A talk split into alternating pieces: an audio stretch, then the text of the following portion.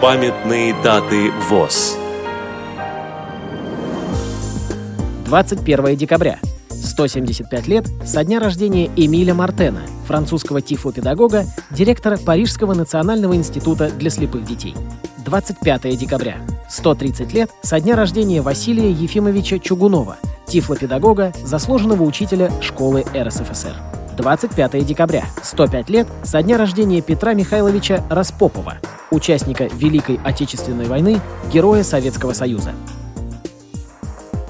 Программа подготовлена при содействии Российской государственной библиотеки для слепых –